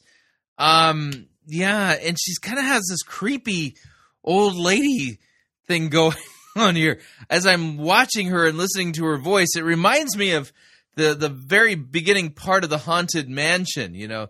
And there are no windows and no doors, which, well, requires you to find a way out. You know, it that's kind of what she sounds like to me. I pray for them. I pray for myself. For no one in the whole world is as hungry for more than the one who's speaking this morning. If only these young people could know it. For just a few minutes as I bare my soul to them. Yeah, um, you said you didn't want them to see you, but you're going to bare your soul to them. You might want to preach a biblical text about Jesus if you want it to be Uh, well, j- about just Jesus, you know. I shall do something I've never done in my life before, never. And yet it's something I have to do. But through it all, may they know that the one who's speaking is crying out for more. Because there is so much more. Every atom of my being is crying out for more. So much more. Okay, yeah. Do you think she rehearsed that? You know, we... It's a simple prayer, but you know my heart. I never plan too much in advance. Okay, so the first sentence of the actual sermon is, I never plan too much in advance. The name of the sermon is Just Jesus. Who is she preaching about? Herself? Who she just prayed that none of the kids would see her? Or is she preaching about Jesus? Yeah, uh-huh. Work the pronouns out and you can figure out who she's preaching about. At least the first sentence of the sermon, you know. And I'll just be very frank with you. I usually take one day at a time. I take one service at a time. If I planned in advance, I would have had a nervous breakdown a long time ago. And let's just be practical about the thing. It is just like that. I knew I had the great service yesterday. And so, we were praying about that. Who talks like this?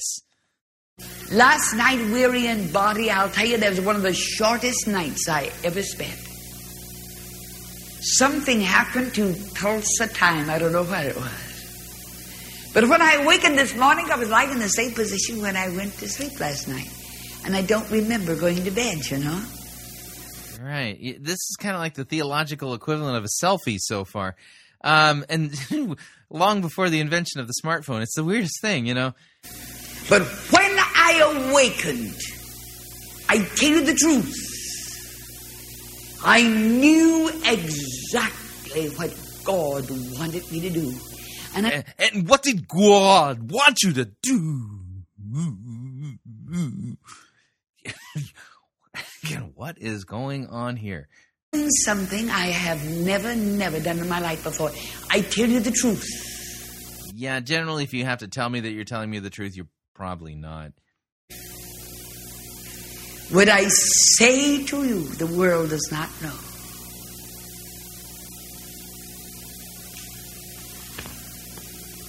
It is something that you don't talk about. It is something you don't tell the whole world. They wouldn't understand.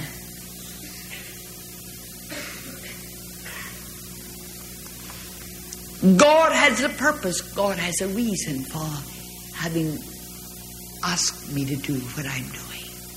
So God asked you to do this. Hmm. Okay. Um. So far, her Bible remains unopened, sitting on a um, music stand there at Oral Roberts University. I'm looking at it. It looks tattered. I mean, it looks worn. It looks like she's read it a few times. But so far, it's sitting unopened. You sure God was the one who told you to, to do all this dramatic stuff? Okay. I'm going to tell you what Kathryn Kuhlman is really like. You are. Wow. God told you to do that. Again, the name of the message, Just Jesus. And um, she prayed um, right before delivering this particular message that um, that none of the students there would see Kathryn Kuhlman, but they would only see Jesus. And yet she claims God told her to tell us what Kathryn Kuhlman is really like. Hmm. Okay. Every time somebody gets Dino off privately, one of the first things they'll ask is, what's Miss Kuhlman really like? Wherever they get my Maggie, I don't care where we are, anywhere in the nation, they'll get Maggie off and say, now, Maggie, confidentially, what is Miss Kuhlman really like? Yeah, what, what biblical text is this again? They get Doctor Metcalf off someplace privately, you know, probably inviting him for just a, a little luncheon or something. But they really want to know just one thing. Doctor Metcalf, confidentially, what is Miss Kuhlman really like?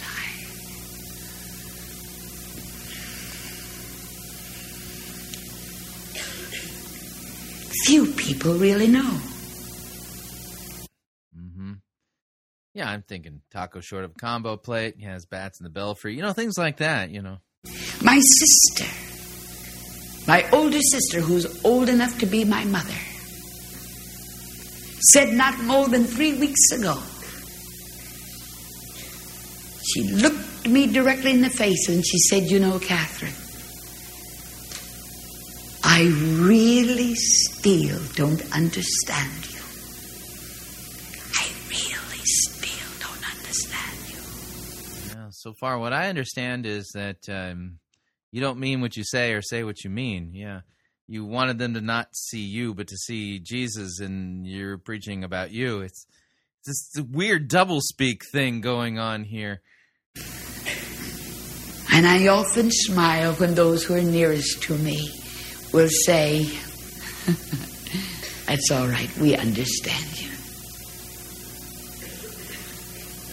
Do, do I, do I need to understand you in order to be saved? I know Kathryn. Um, that's great. Um, is are you the person I need to know to en- enter eternal life? I know her better than anyone else in the whole world. And for just a very few minutes, I'm going to tell you what she's really like. You see what the... Yeah, you, you go right ahead. You just prayed that you didn't want them to see you. You want them to see Jesus, yeah. World sees.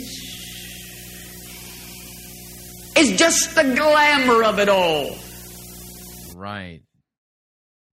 Right, yeah. Nothing but glamour I'm looking at right now, yeah. All of that... fourteen thousand people really saw yesterday. All that the thousands of people really see of Kathryn Kuhlman is she comes walking out on stage with a long white dress. And they see the smile. Yeah, I, I should note that um, Benny Hinn claims to have received Kathryn Kuhlman's mantle after she died. Yeah, it's true. And some say she's a little too theatrical.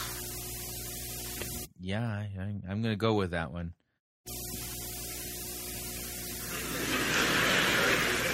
Notice she's not denying it. Somebody in the Shrine Auditorium who didn't know who my older sister was, and they were sitting directly behind her, They'd never been there before, and they said, "Don't you think she's a little theatrical?" And my older sister turned around and she said, "I want you to know, I've known her since she was born, and that's just Kathryn." And they see the glamour of everything, and they think it's wonderful. And they think it must be a thrilling life. Oh, it must be a glorious life. All you have to do is to get on a long white dress. All on earth that you have to do is to just stand up there and smile. All you have to do is, is, is to just do it. I was on a talk show the other day. Oh, please tell us something about that. The Bible, again, sits unopened on a music stand. Please tell us some more about yourself. It's Texas. And I was being interviewed, and one of the questions was, "Miss Kuhlman, what would you say to, to uh, a woman who uh, would aspire to be a woman preacher?" You know what I said? Uh, repent. Women aren't... No, never mind. I shocked the ones.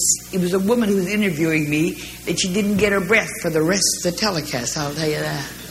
I said, "All right, I'll tell you what you do. Don't do it. If you've never been called, don't do it.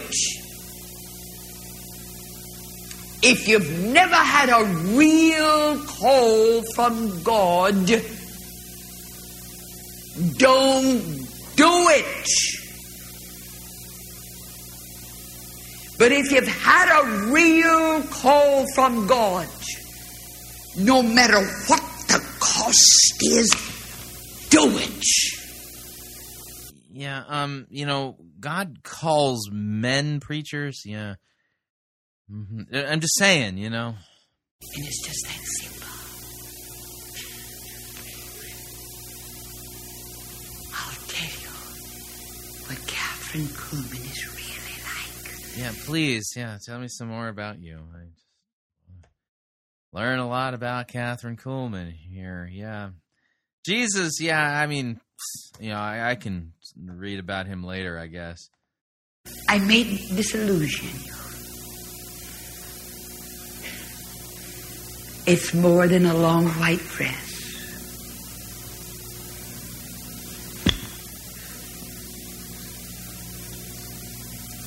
It's more than just a smile on the face. It's more than coming out on the stage.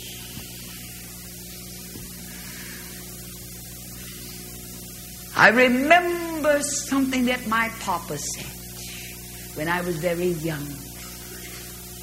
My was it a Bible verse? That that would help a little bit here to make this a little bit more biblical and a little more about Jesus and a little less about Kathryn Kuhlman. Papa was my idol. The most perfect man that ever lived.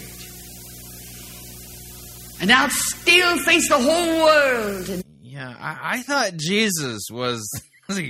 most perfect guy who ever lived. And, you know, he actually was perfect, totally sinless. You're just saying, the name of the sermon is Just Jesus, and the most perfect man who ever lived, according to Kathryn Kuhlman, was her papa.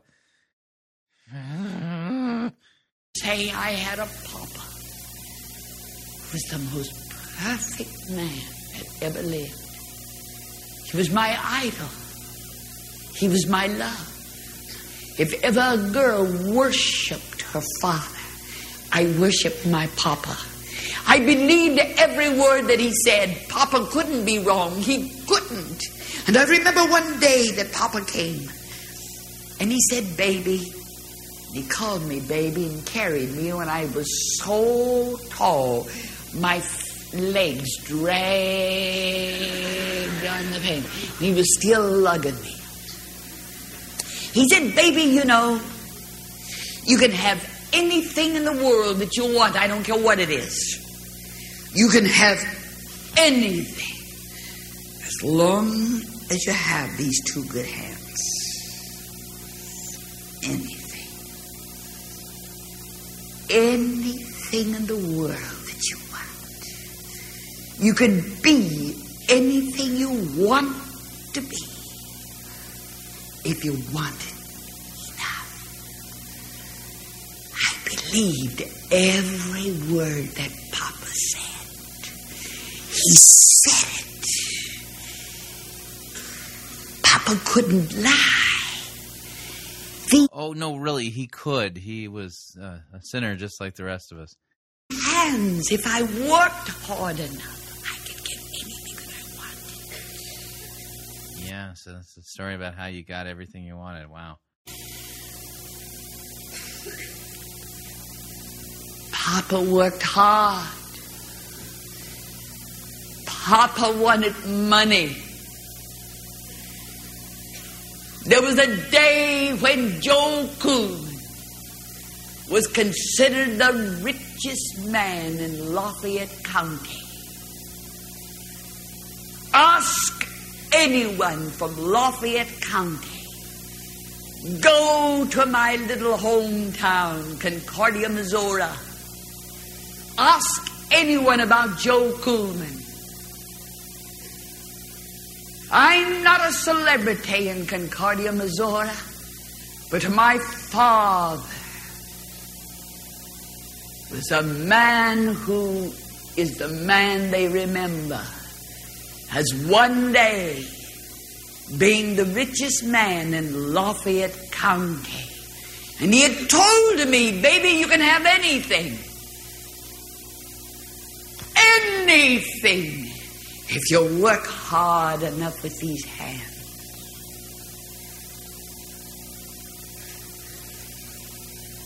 But Papa died. Yeah, proving he was a sinner. Yeah, the wages of sin is death, you know, yeah. Most perfect man who ever lived. Died. Jesus died because all our sin was laid on him. And he laid down his life. Can we talk about Jesus now? Without a copper cent.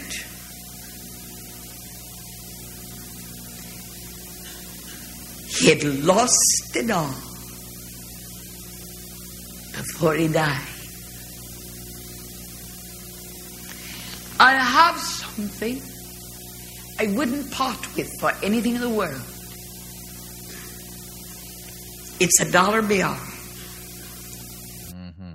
That I just know the Bible continues to sit unopened on that music stand while she's working through this theatrical performance here. It's a crisp dollar bill.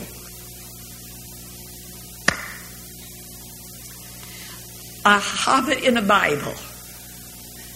It's something. Oh, that- good. Go get it and open the Bible up and, you know, preach something from it, would ya? Sacred to me. Something very sacred. I seldom pick it out and look at it, but there are times when I've taken it out and looked at it.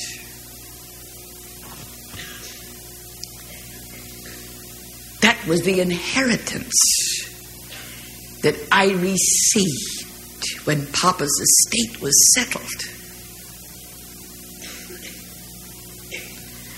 The man who was once considered the richest man in Lafayette County, in Missouri, who said, baby, you can have anything if you work hard enough. And Papa worked. Papa worked morning, noon, and night. He worked. But when he died, he had lost it all in the only inheritance that he left to the one that he loved more than life itself, his daughter. A man who one day would have given me his fortune. A man who would have given me anything. And my inheritance was one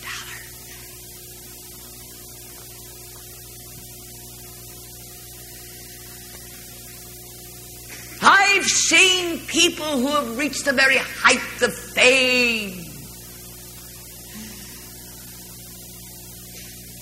It was their desire. It was their purpose. It was their longing. It was everything. Oh, fame. But they forgot how fickle people really are. People are so fickle. Right. Um. Can can we stop talking about you now? I'd like to hear something about Jesus. Um, yeah, could you open the Bible that's been sitting there that whole time? Human nature is so fickle. Uh, actually sinful. Yeah, I think that's the way the scriptures describe it. When they thought that Jesus was going to set up an earthly kingdom. First mention of Jesus. Finally, we hear something about Jesus. He's going to set up a kingdom. They followed him. They wanted to be a part of that earthly kingdom. They wanted a great position. These opportunists that hang on and you'll find them everywhere. And yet the same people, a very short time later, was standing at the foot of that cross, spitting upon him, ridiculing him, jeering him. Young people, you have much to learn. You have so much to learn. I would give anything in the world this morning if I could just give you a little of some of the things that I've gone through to help you, that you won't have to go through some of these things. You you prayed at the beginning that they wouldn't see you, that they'd see Jesus only. I mean, Jesus has now finally made at least something of a cameo appearance. One thing, learn and learn it well. The fickleness of human nature. Right, yeah, people are really fickle. Yeah, there's really fickle. Yeah, wow. Okay, yeah. Keeping notes here. I'll, I'll never lose these. They'll love you one day. They'll kiss your hand one day. And they'll spit on you the next. Right. And the way she's telling this story, it just, you know, she's identifying with the fact that Jesus was spat on. Apparently, Kathryn Kuhlman, too. Okay. There's only one upon whose love you can really rely, and that's his love. All right. So we're learning that Jesus has reliable love. Right. Yes. Okay. I agree he does. Um, can we please see you open that Bible there, Kathryn?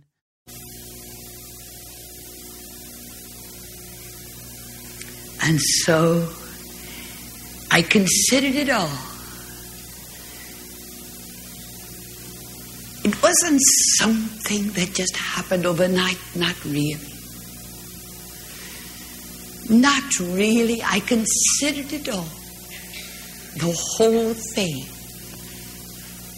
Papa died, never having heard me preach a sermon, never once. Papa was killed instantly.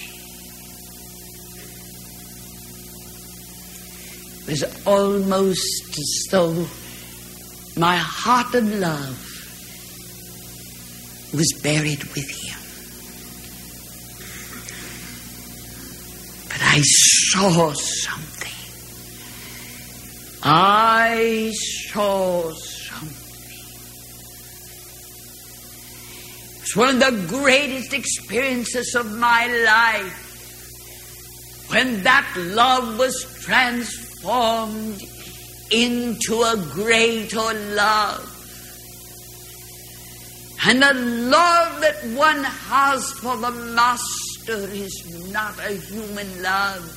It's something so precious, so wonderful. So now she's talking about her love for Jesus.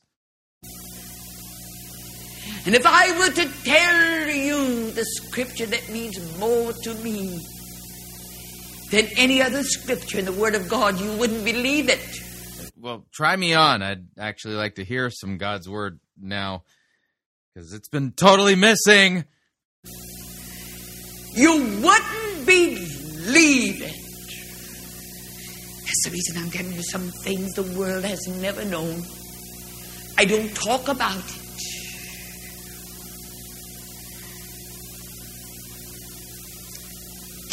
Keep me as the apple of thine eye. Cover me with thy wings. David expressed it one day.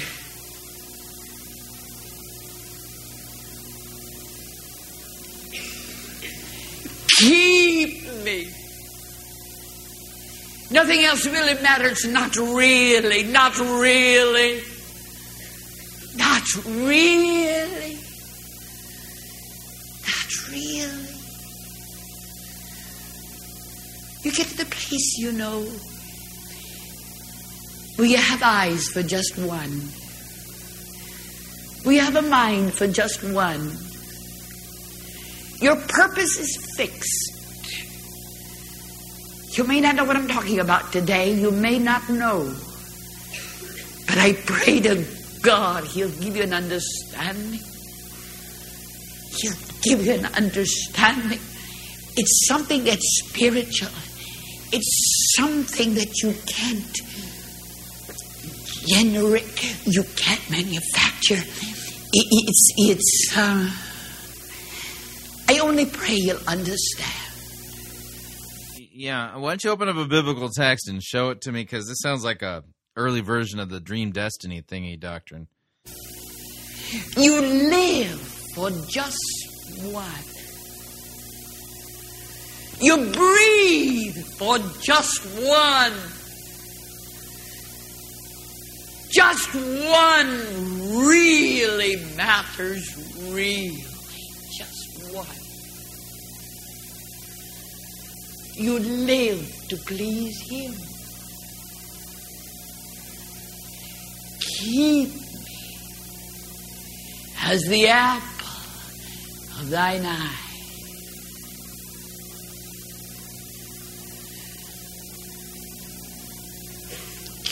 Keep me. There are millions out there. But I have eyes for just one.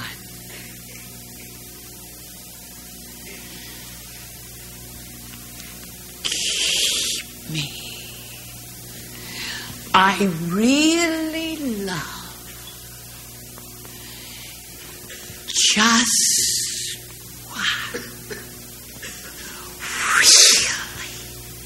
Really. Um, yeah, um... I, I don't think you do that perfectly. Um, and based upon how much you talk about yourself, I'm pretty sure there's somebody else other than Jesus you love. Really?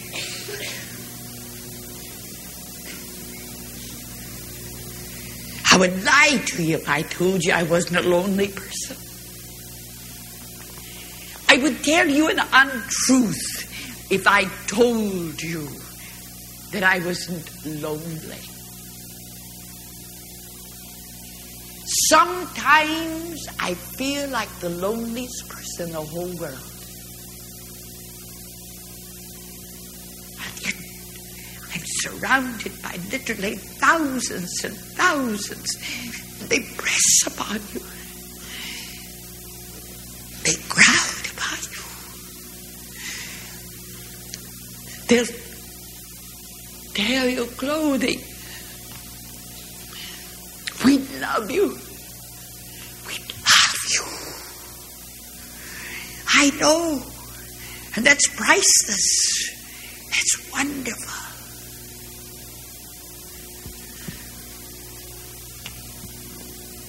For real friends,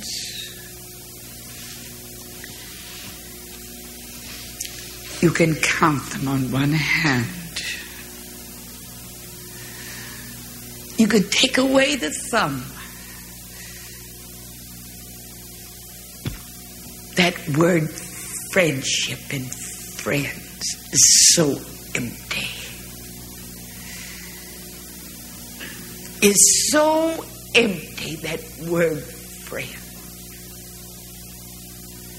is so empty.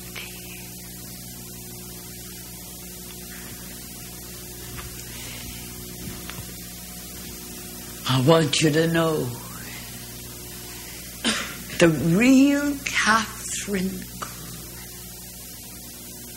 Yeah, I'm really not all that interested. Can we get back to Jesus? You you kind of brought him up for just a brief second there, you know.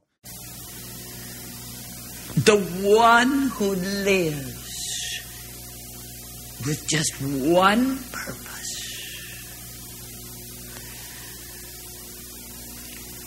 Keep me. Regardless of the price. I'm human. Don't get the idea that I'm not human. No, it's really clear that you are. I'm more human probably than anyone else in this place today. And besides that, I'm a woman. I was a woman before I ever became a preacher. I'm a woman. I'm human. I have emotions. I feel deeply. Yeah, yeah, I can tell. Um, yeah, a lot of personal pronouns uh, referring to yourself there. I, the name of the sermon, Just Jesus. It's weird. If I didn't feel deeply, how in the world could I feel for that one who is suffering in deep distress? He has given me a love that is so priceless. I guarded this carefully as one would guard a jewel.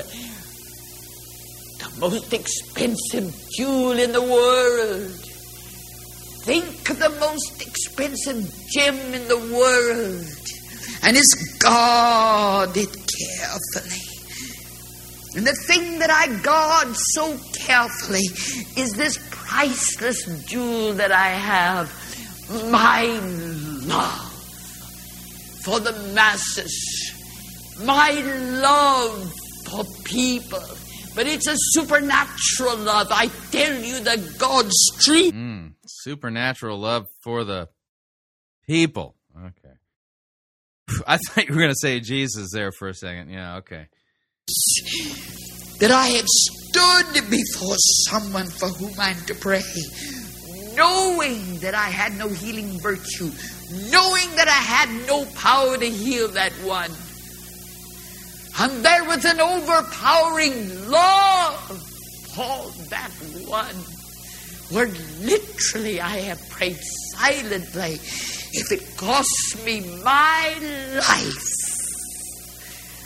Yeah, God's love for us cost us his life. Can we talk about that, please? Please heal that one. Something I, I can't explain to you. It's something that's spiritual. It's something that's spiritual. Some of you young people may know what I'm talking about. Some may never know what I'm talking about. Some may never know.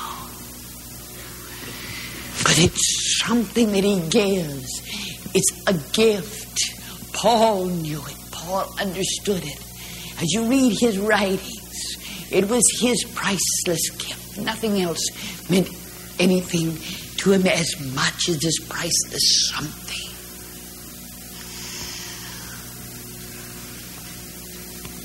But my love for the Master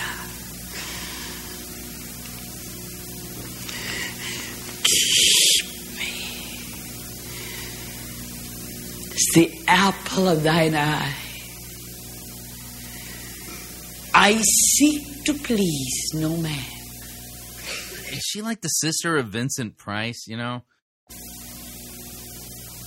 I seek to please no woman. But I want his smile. I want his favor. I want him to fold me close to his heart. I want him to look down. And when his service is all over with, and the crowd is leaving and I go back to an empty dressing room, and I take off the long white dress, and I take my feet out of the shoes, I think of just one thing. Did I please him? Did I do my best for him?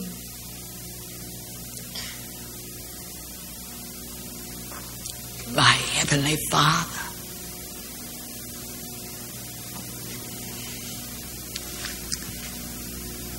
it costs something. Everything worthwhile costs something. You see, young people, is what you want most. Let me ask as I stand before you this Monday morning, what do you want more than anything else? What in life do you want more than anything else? What is it? I ask you a direct question. What is it? And you know, you know there isn't a young person in this place but what knows the answer. You know what your goal in life is. You know at your age, you may ask a youngster in the fifth, sixth, seventh, eighth grade. You may ask someone, a sophomore in high school, a freshman. They may not know. But you're up. Can't exactly accuse her of twisting the Bible, can we? Yes, because it hasn't really even shown up, except for you know, keep me as the apple of your eye. Okay. Each, every one of you young people in this place are at the age you know as an adult what you want most in life. You know. You know what your goal is.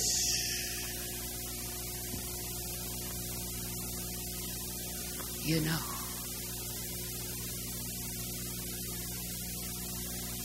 And many of you will be willing to pay the price to attain that goal. You may break hearts. You may ride over people. No matter what it costs, ethical or unethical, you're going to get it. You're determined you're going to get it. You don't care what it does to somebody else. You don't care. You're going to get it. You've made up your mind. You're determined. Bible still continues to sit unopened on the music stand there. Yeah, you know, I asked around a little bit, and I said, you know, hey, if I were to, you know, review a Kathryn Kuhlman sermon, like, what's one of her most famous sermons? Yeah, this is what people told me. I mean, the Just Jesus sermon at O R U. Okay, so far, Bible unopened, Kathryn Kuhlman talking about Kathryn Kuhlman, well, incessantly at this point. We continue. But there's nothing that demands a greater price uh, than our salvation, which cost God, you know, the blood of the Son of God, you know, something like that. Than to be the apple of his eye. Uh, uh, that sounds like a confusion of law and gospel to me. And to know that underneath are his everlasting.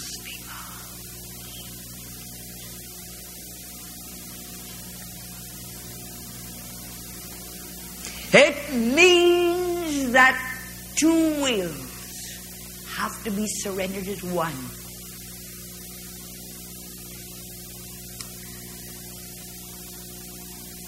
It's the hardest greatest thing in the world. That's the hardest thing in the world. For remember, He has a will, a perfect will for you. Yeah, okay. Yeah, so He's got a perfect will for me. That's the end of tape one of um, Just Jesus. Um, so let's head on over to tape two and see if she ever gets to the Just Jesus part, because so far it's been just Kathryn Kuhlman, you know. Your will be His will. He'll never force you. Never. God the Father did not force His Son. And Jesus came right up. Yeah, it sounds like she's preaching a form of the uh, um, Pelagian heresy. Okay. To the very shadow of the cross, remember something. Jesus, the Son of the living God, but remember when He was in the flesh, He was as much man as though He were not God. Um, what? uh, he's the God-man. Right, yeah. A little bad Christology under the hood there. Know that. I do not believe for one minute that Jesus wanted to die. I don't believe it. I don't, I don't believe it. Of Himself. And yet of being as much man as though He were not God. As much man as he, as if He were not God? No, He's the God-man. There's no way to separate those two, yeah? He had a will separate and apart from the will of God the Father. Um, what text says that? Again, this is starting to, to, to literally wander into Christological heresy territory.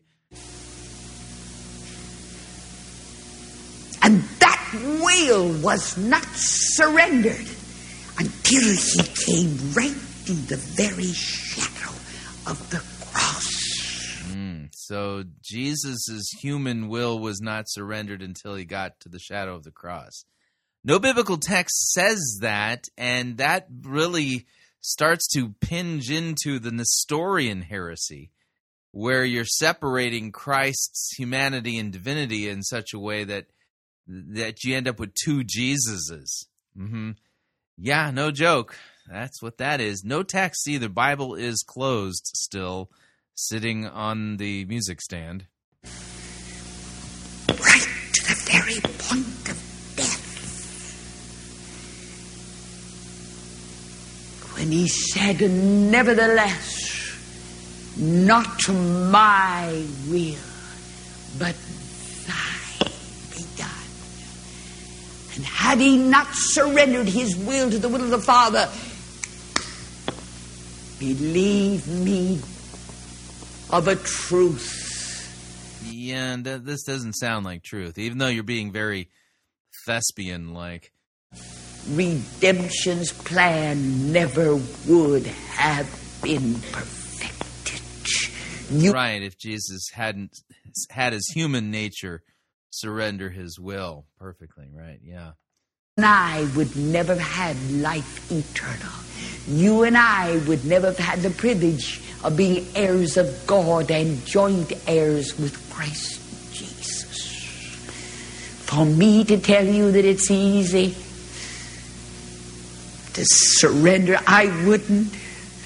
Yeah, but apparently she's done it too. Yeah, you just like Jesus did. I'd like to take your face in my hands and say to you, it isn't easy. What I'm saying to you isn't easy.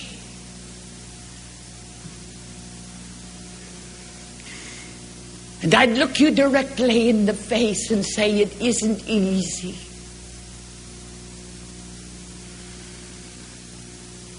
But I plead with you, I will get down on my hands and knees and plead with you. Surrender that will of yours. Surrender it.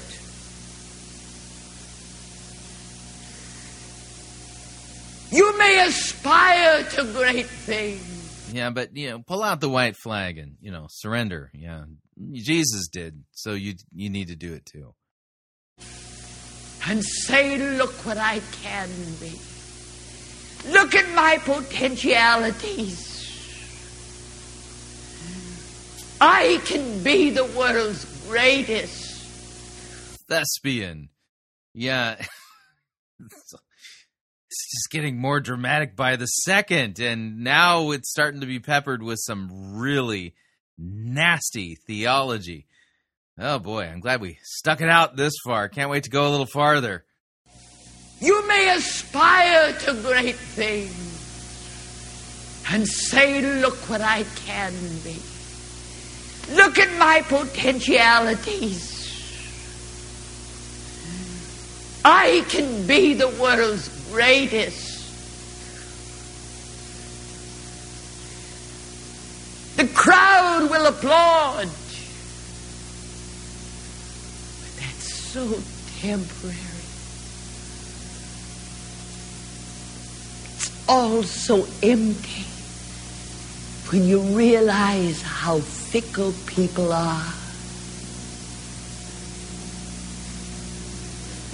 how short life is. The price is too great, really. I've weighed it all. And I made my choice. And by choice,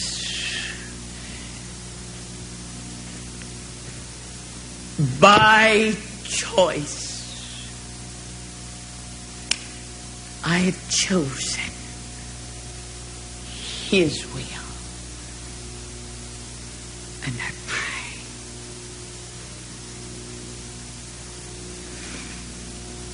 the surrender of the physical body. I'm talking about something. I'm talking about something that's real. I'm talking about something. I have chosen. It's my choice. I have chosen to surrender my body as a living sacrifice. Could, could we talk a little bit more about Jesus' sacrifice? Yeah, you kind of glossed over that, and you keep, you know, talking about you. Praying it shall be acceptable unto Him, a living sacrifice, filled with the Holy Spirit, being led of the Holy Ghost. It's by choice.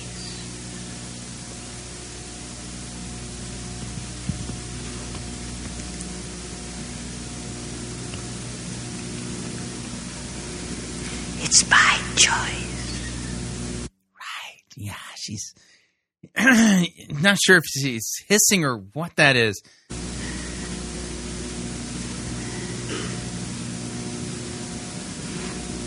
I wasn't very old. I'm not quite sure how old. Yeah, another another story about Kathryn Kuhlman from this Just Jesus sermon. Wow. Um, so I made an executive decision. I'm going to chop this up. This will be uh, part one. Uh, there's more to this, unfortunately, and I'm starting to get a nervous twitch watching the thespian in action. And uh, wow, this is getting creepier by the minute.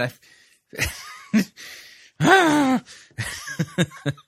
So I think you kind of get the point. But uh, we will continue with part two of this.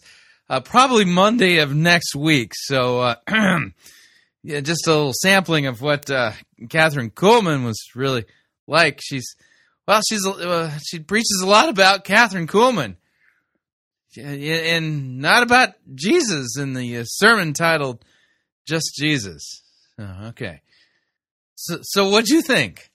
I'd love to get your feedback if you'd like to email me regarding anything you've heard on this edition or any previous editions of Fighting for the Faith, you can do so. My email address is talkback at fighting for the faith dot com, or you can subscribe on Facebook, facebook dot com forward slash Pirate Christian. Follow me on Twitter, my name there at Pirate Christian. Till tomorrow, may God richly bless you.